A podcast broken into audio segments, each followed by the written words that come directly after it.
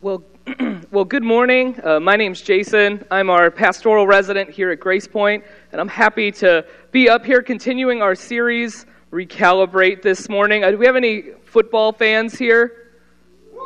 A couple. All right. I won't tell you who uh, my favorite team is. That way you'll listen to what I say for the rest of the time because you might not like me if I share that with you. Uh, but yesterday was a great day. I love watching college football. My wife and I got to go watch our niece yesterday. So me and my niece sat there and watched football all day long. Couldn't ask for a much better day. But today I'm excited to be here, finish or, or continuing our series talking about recalibrate, looking at God's will and how it affects our lives. Uh, last week, we looked back at God's sovereign will, and if you didn't catch that message, you can go online, hear that message, get caught up.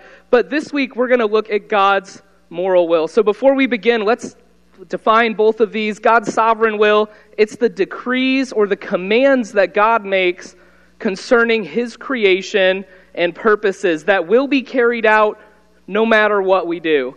All were in his mind before he created the world. So that's what we looked at last week. And this week we're going to look at his moral will. That's the commands that God gives us for how we're to live that we can impact by obeying them or by not obeying them.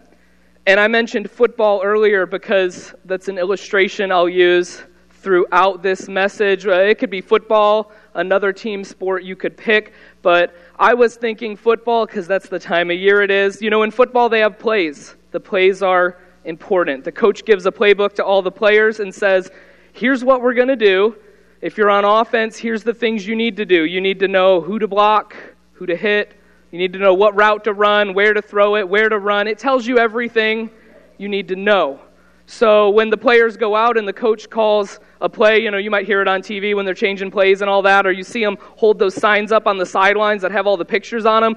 We have no idea what it means, but the players know exactly what it means, or they should, because they've memorized all those plays. So when you hear Blue 19 or Omaha, it means something to them. It tells them what they're going to do next. Now, the players, or at least tells them what they should do next, right? If they remember the play, if they want to run it. Sometimes they don't, though. Maybe they forget the play. Maybe they decide, I don't really want to do that play. And it doesn't go well. It turns into a blown play, and maybe the quarterback gets sacked or they turn the ball over, and it doesn't go like it's supposed to, do, supposed to go. I was going to pull up some of those plays and show them here, and I thought, oh, I'll find a bunch of Ohio State ones of you know plays that they've run badly and things have gone wrong but it's really hard to find those. It's a lot easier to find Michigan plays where they've done wrong things. and so I didn't want to embarrass myself or be sad by showing bad Michigan plays. Uh, so just envision them in your mind. You can think them, think of some of them. But what if I said we're going to go run some plays in the parking lot right now? We'll get us an offensive line, somebody to, to be the quarterback, some wide receivers, and everybody in here this morning gets a chance to run a wheel route in the parking lot. Maybe some people know what that is and will get it right. Maybe some people know. Or what if I say we're going to run Grace Point 12? It's a play I came up with. You all don't know what it is, though, because I, I haven't given you the playbook and told you what Grace Point 12 is yet. Knowing the plays would be important to success in any team sport. Knowing God's plays for our lives, His moral will, is important for success in our Christian life. So let's take a look and see what that looks like. Uh, the first thing we'll look at is God's moral will, and we'll answer the question what is it? What is God's moral will for our life? Often it's called God's revealed will because it's revealed to us in His Word. It's the things He said, hey, this is what I want you to do. This is exactly how I want you to live. One person says it this way God's revealed will is most clearly revealed in His Word, which provides clear guidelines regarding moral and spiritual matters. Uh, so, what is God's will for us then? Well, we could look through, starting in Genesis, and read verse by verse and find every single one this morning. But that would take a long time, and I promise Pastor Harold I won't go more than two hours this morning. The first service laughed more at that because they knew this service was coming up, so I couldn't go two hours. You all were a little more scared. But no, we'll look at a couple here this morning, just a few that we've picked out that maybe they're some of the more important ones for us to do. First, look at it. The first one it is God's will that we learn more about God. And we'll be in Colossians 1 9 for this. It's page 1178 if you use the Bibles on the rows. But will, it's our, God's will that we learn more about Him. Uh, look at Colossians 1 9. It says, For this reason also, since the day we heard of it, we have not ceased to pray for you and to ask that you may be filled with the knowledge of His will in all spiritual wisdom and understanding. We looked at this back in our series on Colossians, um, but looking back at it, here the author is praying that believers would grow in their walk, and not just their walk with God, but their understanding of God. It's literally God's will that we know more about Him. Oftentimes, we call it our walk with God is growing in Him, and we'll touch on that more in a moment, but we call it a walk because it's what it is, right? Knowing more about God isn't a run, it's not a sprint in our race, it's a slow developing thing. We don't get saved and instantly know everything in the Bible and know everything perfectly how to live, although that would be awesome if we did. It's a slow process of slowly growing and understanding and knowing more about what God's revealed to us. It's similar to any relationship, right? Be it with a friend, with your spouse. It takes time to know them, know who they are, know what they like, understand them. It's a walk, not maybe a run, so to speak. But here, the author, he prays that they grow in wisdom and understanding about God. It's a prayer we should be praying for ourselves, that we grow deeper in our knowledge of God, we grow in wisdom, it's a prayer we should be praying for other Christians as well. We should pray, hey, that they grow in their wisdom and their knowledge of God. The truth is, God wants us to know more about Him. Uh, it's also God's will that you grow uh, in your walk with God.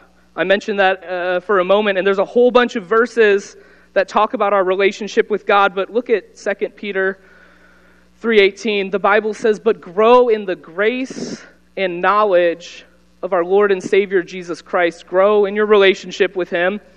To Him be the glory both now and to the day of eternity. Amen. Grow spiritually, grow in our walk with Him, grow in grace, grow in the, the use of our spiritual gifts in our Christian walk. Uh, think about our Christian life. If we're not growing, we're not moving forward.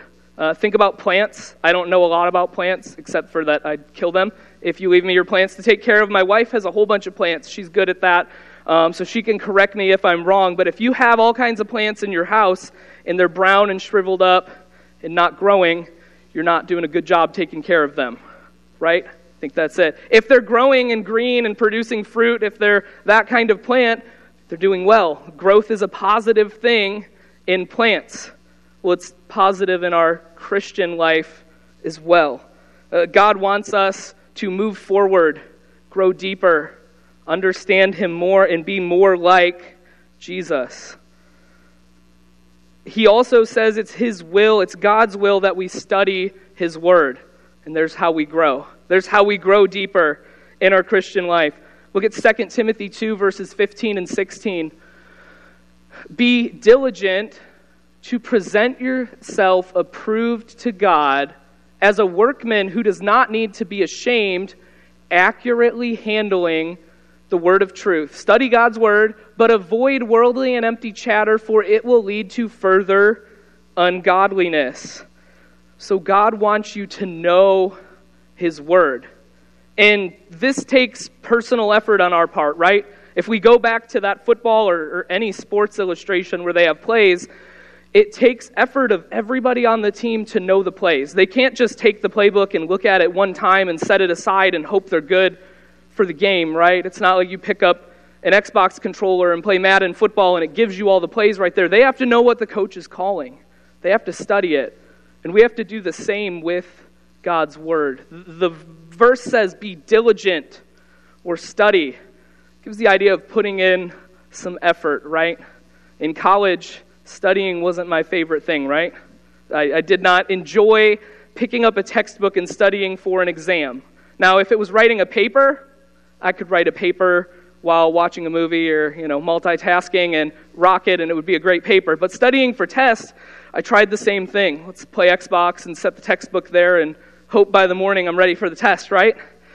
It didn't work out too well. I tried the, you know, sleep on the book as your pillow and hopefully it'll just kind of absorb. It didn't work either. Studying takes some personal effort. It takes buckling down and saying, all right, I want to learn this. I want to know this. I need to be able to apply it to my life. And we need God's word because it's important to us. It's our, our playbook, our guidebook for life. It tells us how we're supposed to live as Christians. It tells us it's good for us and helpful for us in our lives.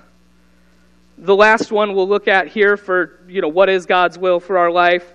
Uh, it is, what is God's moral will? It's God's will that we share the gospel. We look at the end of Matthew here in verse uh, Matthew chapter 28 Jesus is about to give the Great Commission to his disciples, and it applies to us. Look at Matthew 28. Go, therefore, and make disciples of all the nations. Share the gospel, but, but walk with them as well, baptizing them in the name of the Father, and the Son, and the Holy Spirit, teaching them to observe all that I commanded you. And lo, I am with you always, even to the end of the age. That verse there says, go. If you want a definition of it, Jesus is saying, go. It's, it's simple. It means that he's telling them, hey, this is your action. Go do it. Go take the gospel and share it to those around you. Go make disciples. That means make other followers of Jesus. He's giving the idea that just because we've shared the gospel and someone's placed their faith in Jesus, we don't stop there and leave them on their own. Now we, we, we walk with them through life. We use that term here walk with people. We continue to help teach them, help them grow in their relationship with Jesus. The idea is that we do it so well that then they take out the gospel and they share it with somebody and they walk with them through life and make another person that can then go and share the gospel. That task that Jesus gives the disciples and gives us here to share the gospel is a daunting one if it's up to one of us or even just this room here to reach 7 billion people. It's a daunting task. But when we work together as a team and everyone's reaching people and we're, we're leading people to Christ, we're helping teach them how to do it, and the team grows, becomes easier and easier to reach more people. Think back to football. It's important that when the play is called, everybody does their job. The offensive line blocks, the quarterback throws, the running back runs, the wide receivers run their correct route because if somebody doesn't, it can throw the whole play off. Think about our Christian life, right? It would be hard if all we had on a football team was a quarterback and nobody else. They wouldn't be successful. If we just have one person sharing the gospel, it can be challenging. It's a daunting task. But when it's all of Christians doing that task that Jesus gives, working together as a team, it becomes a much less daunting challenge. Again, we could talk about Jesus' commands in the Bible all morning long, right? Uh, we could look at one after another and spend the whole time here. But this is what God's moral will is for our life. It's these things He gives us that we can either choose to obey or not obey. It's what he wants us to do. So the next question is then, all right, well, what makes them important? Look at God's moral will, and we'll answer the question why is it important then? Why is his moral will important? Uh, one person said it this way after a person becomes a Christian, the next most important step to ascertain is the will of God for his life. The most vital question for a Christian is what is God's will for my life? All right, I'm a Christian. What does He want me to do now? The Christian is not only asked to know the will of God, but he's commanded to know it for his life and do it. Look at Ephesians 5, verse 17. The Bible says, So then do not be foolish, but understand what the will of the Lord is. Don't be foolish. Nobody wants to be called foolish. That's a negative term. I don't think anybody wants to be known as a foolish person. So if you don't want to be foolish, understand God's will for your life. Understand what it is, how to do it, why it's important. Uh, think about natural laws that we see as, as science will call them. We see certain things that happen, and they always happen. It's, it's science, right? It's really God created it that way and created these natural laws. Um, but think about one simple one. If I start a fire right here in the auditorium, and we have these great things called nerves that give us pain receptors. And so if I asked everybody to come stick their arm in the fire, if you hadn't learned that fire's not good to stick your arm in, your body would tell you very quickly that you should get your arm out of the fire or else it's going to burn. That's a great thing to have, right? We don't normally like pain, but it's very good to have pain because if not, we'd be going around touching things that hurt us, touching things that burn us. So it's good to know that those things are harmful. God's designed it that way. Imagine now not having that sense of pain, the chaos that it would send us into in life, right? The, the pain that we would go through, the, the, the, the harm we would do without even knowing it. Well, now God gives us His will. He created these natural laws like pain so we don't get hurt. He's created His moral will and says, hey, I've designed life. I know what's best for you as a Christian. Do it this way. Just like God says, I know it's best if you don't stick your arm in a fire because it'll hurt you. He says, I know how you should best live, so live it out this way. Uh, think about maybe playing a board game like Monopoly. I like Monopoly.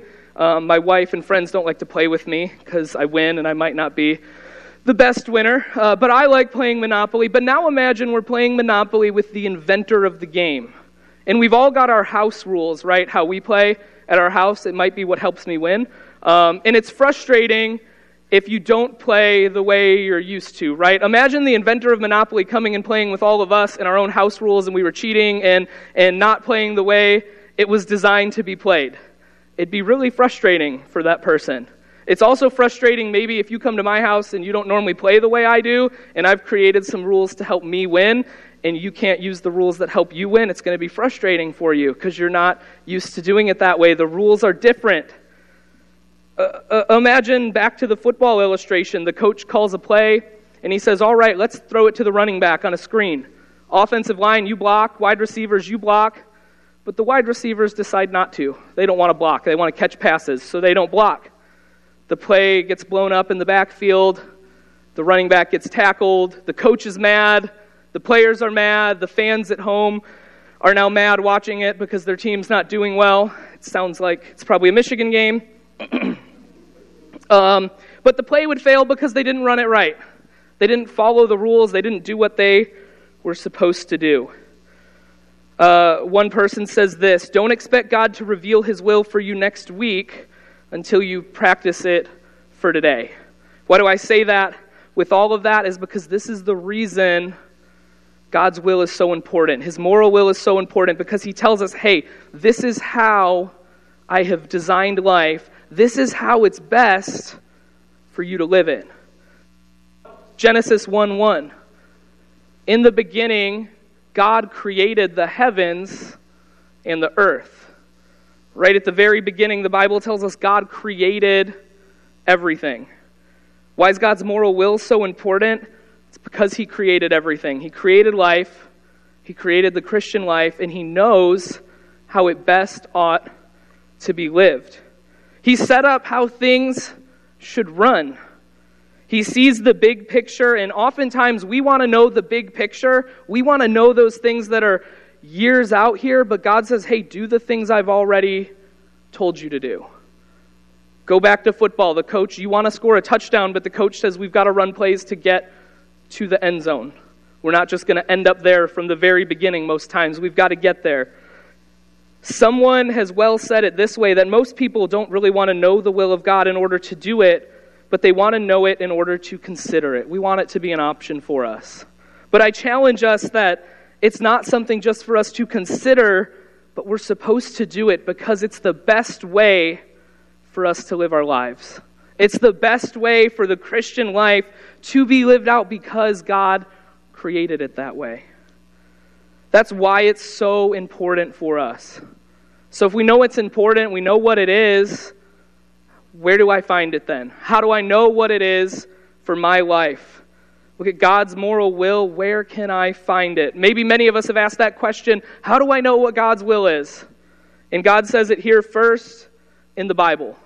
It's in His word that He's given to us. Psalm 119, 105 says, Your word is a lamp to my feet and a light to my path. He tells us His word will light our path, it will guide us. Think about hiking at night or in the, the dusk as the sun's going down. Typically, you have a flashlight or a lantern or something to give you light. Why? Because you don't know the path. You might lose the path, you might hit a rock, a stump, something in your way. You want a light to show you what's coming up, a light to guide you on the path. That's what the Bible does for us in our life. We need guidance on how we're supposed to live life. We look to God's Word. We need guidance for what the next decision is in our life. We look to His Word. We'll be amazed at how much it has to tell us. Uh, you'd be amazed to know all the things that are in there that God can help us through in our life, that He's revealed already to us. Oftentimes we say, oh man, I don't know what to do. I've got a decision coming up, and who can I get advice from? Or I'll Google the answer to it. Maybe it'll be there. When we should first look to God's Word and see what it says. We already looked at 2 Timothy 2, you know, uh, uh, be diligent, study God's Word. We need to study it so we know what God wants us to do. Uh, it's the directions for life. Uh, think about building something. Most of the time, it comes with directions. And just like God's moral will, you have the option of whether or not you want to build the item with the directions. Now, some people say, I don't need directions, I'm going to look at the picture. Um, I won't you know, call anybody by name like Logan that said that to me the other day. Um, but we had to build these Rubbermaid cabinets. And he said, I'm just going to look at the picture and go for it. And he claims he got his done faster than me because I read the directions. But ask him whose was missing pieces. Now, it wasn't his fault that it was missing pieces. The box was missing them, but, you know, it's still a great illustration for not following directions. Think about our life, though. God gives us the directions. That's silly. It was an easy thing to build. You really didn't need the directions for it. But our life is much more complicated, than this cabinet was to build. And God tells us how we can know His will. But one pastor puts it this way he says, The better you get to know the Word of God, the less confusing is the will of God. Those who struggle the least with the will of God are those who know the Word of God best. Uh, John Piper said it this way so, do you see the implications of saying that we discover God's will from His Word? It means that if you're really serious about wanting to do God's will, you will become a meditative student of His Word. Uh, he says meditative because it's not just memorizing facts, but it's a knowledge of trajectories. And we get that by asking questions like what's the point? Where does this lead to? Why did the passage say this? Where is it heading? What does that imply? He says if you're not spending time in God's Word, spending this time in meditative study of God's Word, then you're probably. Uh, uh, then probably doing God's will on earth is not our passion in our life. He says if you don't read God's word, it's probably not our passion to do God's will because we can't know God's revealed will if we don't know what He's told us to do. So you might say, okay, well, how do I find that in His word? And he challenges us this way. Again, uh, continuing that quote, he says, May I suggest one? If you're discouraged and perplexed about God's will in some area of your life, plan the next couple weeks to find a quiet place alone and read the Bible meditatively for four hours, inter, interspersed only by prayer. Here's what will happen. For some of you, the clouds of confusion will lift and the trajectory of God's will will become perfectly clear. For others, the precise decision won't come that quickly, but you'll experience a wonderful purifying and stabilizing of your mind. He says, read God's word for four hours. Now you're going to sit here and go, four hours, like I did when I read that. I don't have four hours to do that. How long was the football game that I watched yesterday? It's at least three hours long, so, so we're close. I probably watched more than one, I'm sure. So there it is. We were challenged the same in our, our men's Bible study on Thursday night. We talked about reading the Bible for, Pastor Harold said, four hours and looking at what it says and seeing if that helps challenge and change our mind and show us what God's will is. Maybe it won't give us that in that moment, but it'll do this next thing that the Bible says by renewing our mind. Look at Romans 12, 1 and 2. Therefore, I urge you, brethren, by the mercies of God, to present your bodies a living and holy sacrifice, acceptable to God, which is your spiritual service of worship. And do not be conformed to this world, but be transformed by the renewing of your mind, so that you may prove what the will of God is, that which is good and acceptable and perfect. Here, Paul urges the church in Rome, he urges them not, or urges them first to submit themselves as a sacrifice to the Lord, a sacrifice of your life, serving Him. Why? Because serving God for what He's done for us is reasonable, he says. He then challenges us not to be conformed or not to be like the world because we're different. We're called to live life God's way, to be Christians. And how are we to do that then? He says, by renewing your mind, making your mind new. That means putting in so many good things that the old things are pushed out, they're pushed away. Uh, spending time with God will make your mind clear. It may help you to the decision you need to make. Maybe it'll bring a verse up that makes that decision clear. Maybe God just wants you to take the next step and read His Word and follow Him, and He'll make our path clear as we read it. But when we renew our minds, we're better able to understand things the way God sees them. Lastly, you're saying, okay, how do I find God's will then? And it's by praying. Look at Matthew 6:10. Jesus says, "Your kingdom come, your will be done on earth as it is in heaven." Jesus is teaching his disciples the model prayer here. He gives them that. And in his prayer, he says, that our prayers modeled similarly here should be Lord, let your will be done on earth as it is in heaven. How often our prayers can be about what I want and what I need and the healing I need or, or, or the things someone else needs, and it's not, Lord, let your will be done in this situation. James mentions that uh, if we're lacking in that wisdom of what we need to know, he says we can ask God and he'll give it to us. If we don't know God's will for our life, we can pray and ask Him to show it to us. Maybe it's simply that first step of reading our Bible to find it. Maybe we struggle with that. We can pray and ask God for wisdom understanding it. Pray and ask Him for the strength to be able to do it.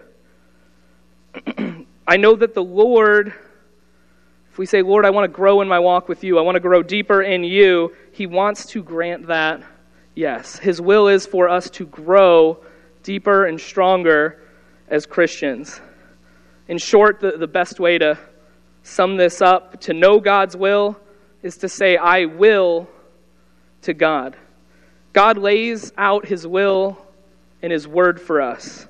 Uh, his revealed will, His moral will, is what He's given us here in His Word. And today we looked at what the moral will is. We looked at why it's important. We looked at uh, how we can find it. But God's moral will is so important because this is the things that God has commanded us to do as Christians.